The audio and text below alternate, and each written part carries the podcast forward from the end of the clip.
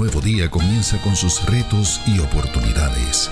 La vida nos enfrenta constantemente a tiempos de decisión, pero hoy se presenta una nueva alternativa para corazones que buscan.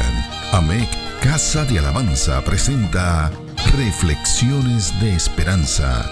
Palabras de aliento para nuestro diario vivir con el pastor Misraim Esquilín.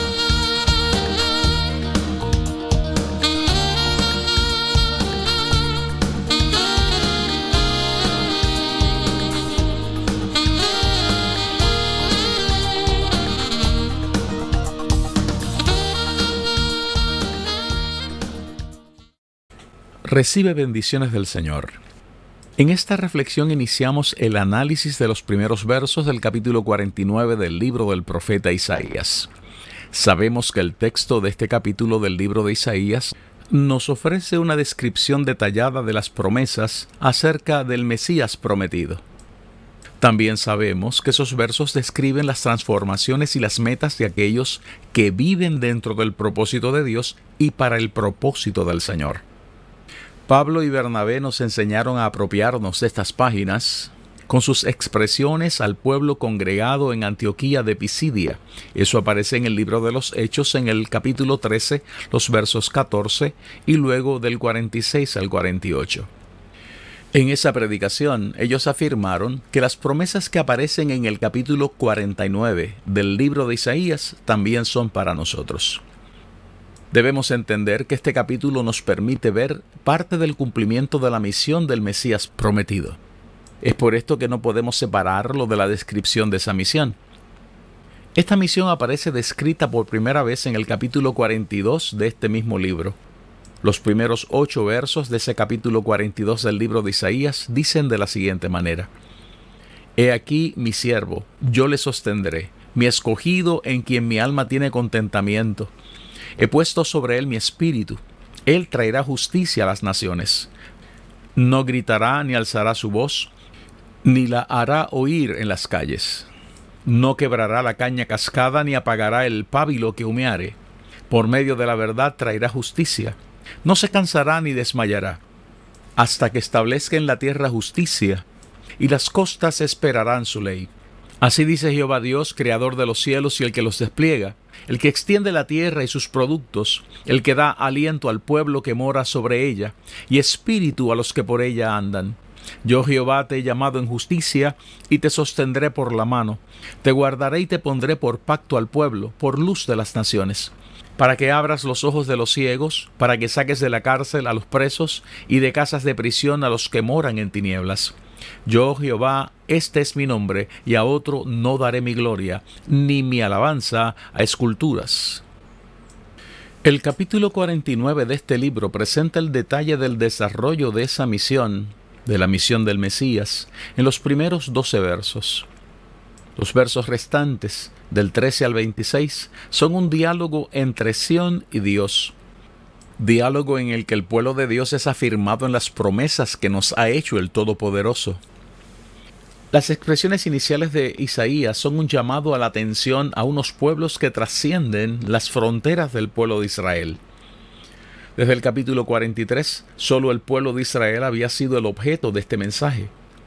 El capítulo 49 lanza al Mesías y a todos aquellos que nos hemos apropiado de estas promesas a hablarle a las naciones. Así como el siervo del Señor es encomendado, así también nosotros lo somos.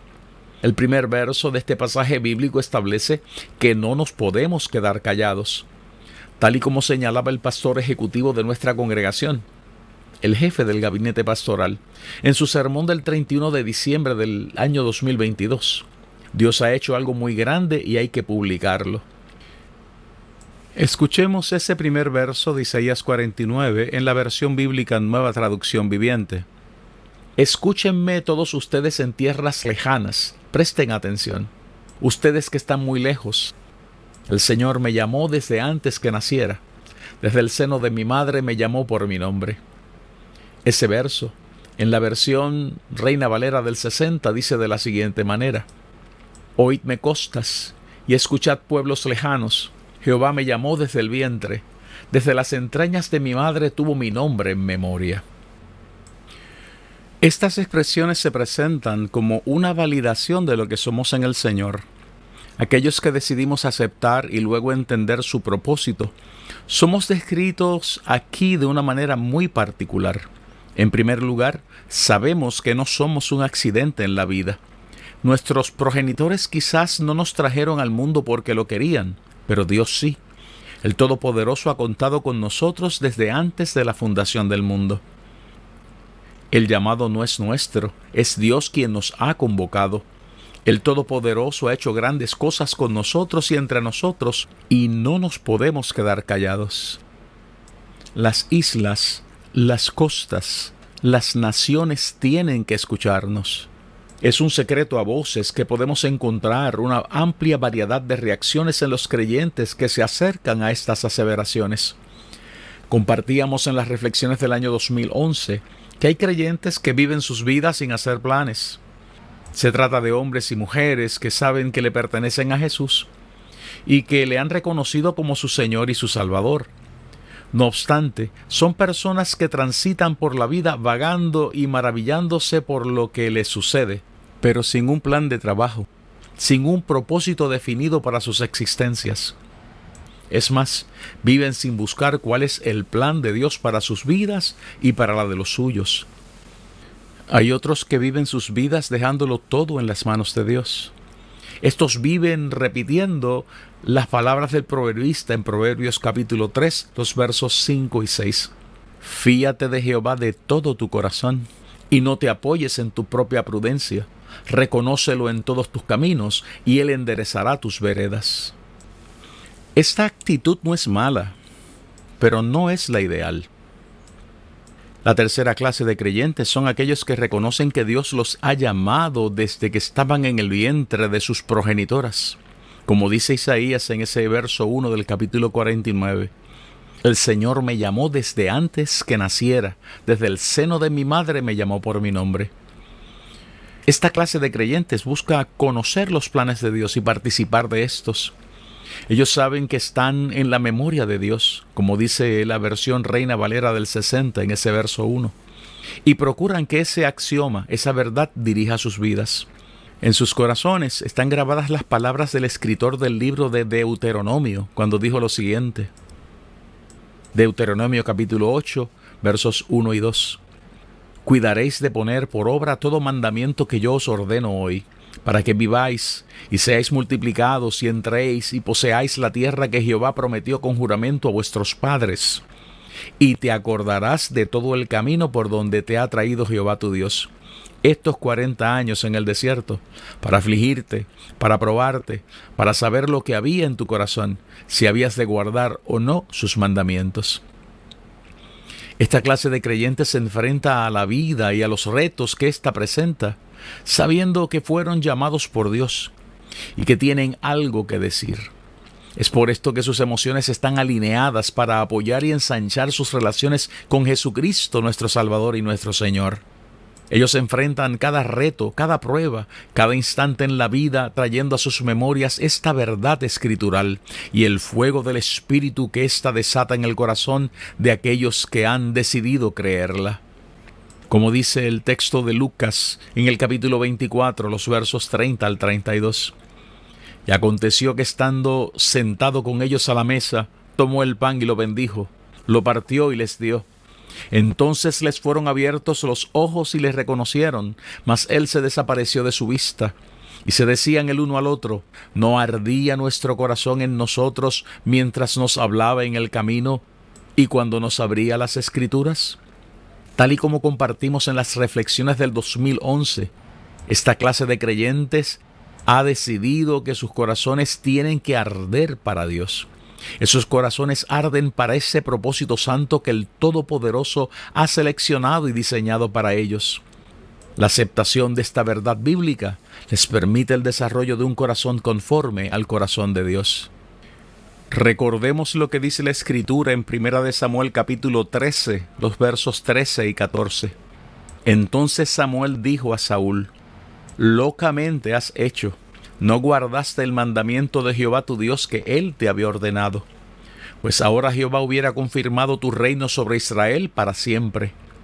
Mas ahora tu reino no será duradero. Jehová se ha buscado un varón conforme a su corazón, al cual Jehová ha designado para que sea príncipe sobre su pueblo, por cuanto tú no has guardado lo que Jehová te mandó. Esa clase de corazón no se amilana ante los gigantes, no le teme a los demonios, no se paraliza frente a las agendas políticas, gubernamentales o militares que procuran destruirle. Esa clase de corazón sabe y afirma constantemente lo que una vez dijo el mismo salmista que el Señor se consiguió para sustituir a uno que no quiso entender este principio. Salmo 118, versos 6 al 17. Jehová está conmigo, no temeré lo que me pueda hacer el hombre. Jehová está conmigo entre los que me ayudan. Por tanto yo veré mi deseo en los que me aborrecen. Mejor es confiar en Jehová que confiar en el hombre. Mejor es confiar en Jehová que confiar en príncipes. Todas las naciones me rodearon, mas en el nombre de Jehová yo las destruiré. Me rodearon y me asediaron, mas en el nombre de Jehová yo las destruiré.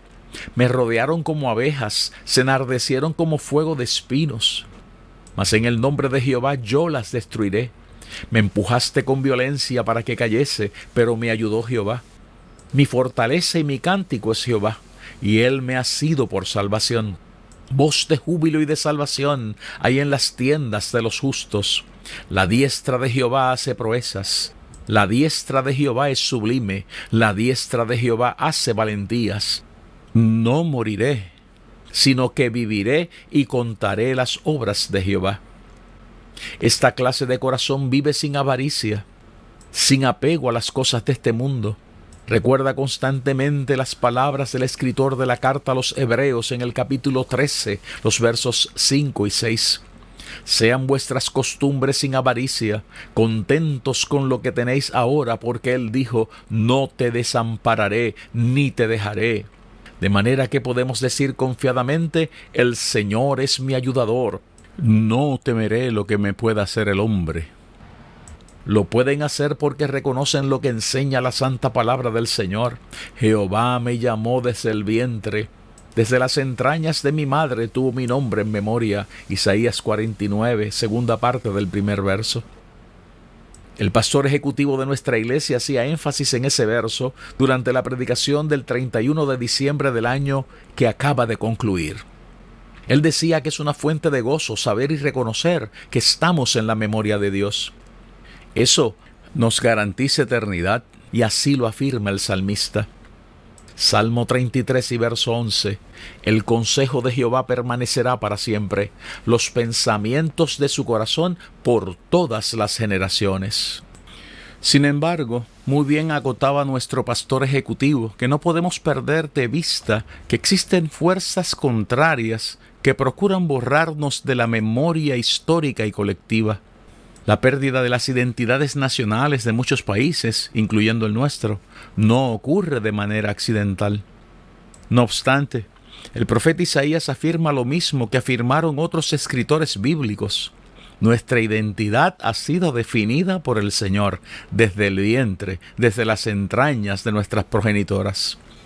De hecho, el pastor MJ, como se le conoce cariñosamente entre nosotros, nos decía que hay pasajes bíblicos que tratan con este asunto. Salmo 83, versos 3 y 4.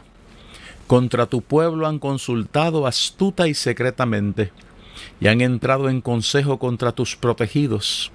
Han dicho, venid y destruyámoslos, para que no sean nación, y no haya más memoria del nombre de Israel.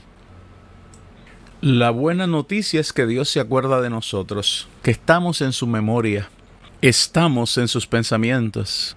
En otras palabras, que hay una respuesta grabada en nuestros corazones para cada ocasión en la que nos encontremos asediados por esta clase de amenazas.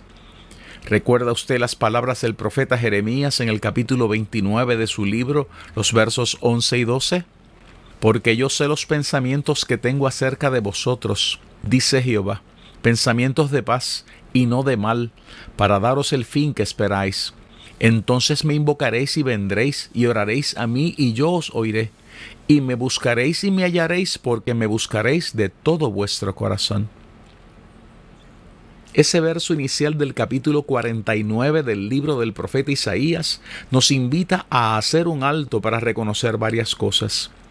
En primer lugar, que tenemos algo grande que comunicar y que es tan grande que no puede ser limitado a que lo escuchen aquellos que están en nuestro entorno.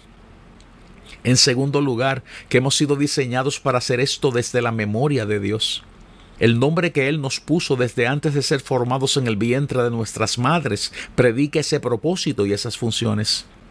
Esto toma unos colores sin precedentes luego del sacrificio de Cristo en la cruz del Calvario. Esto nos debe conducir a subrayar la importancia que posee la planificación de nuestras vidas en el orden de Dios, planes de vida y de trabajo conforme al corazón de Dios.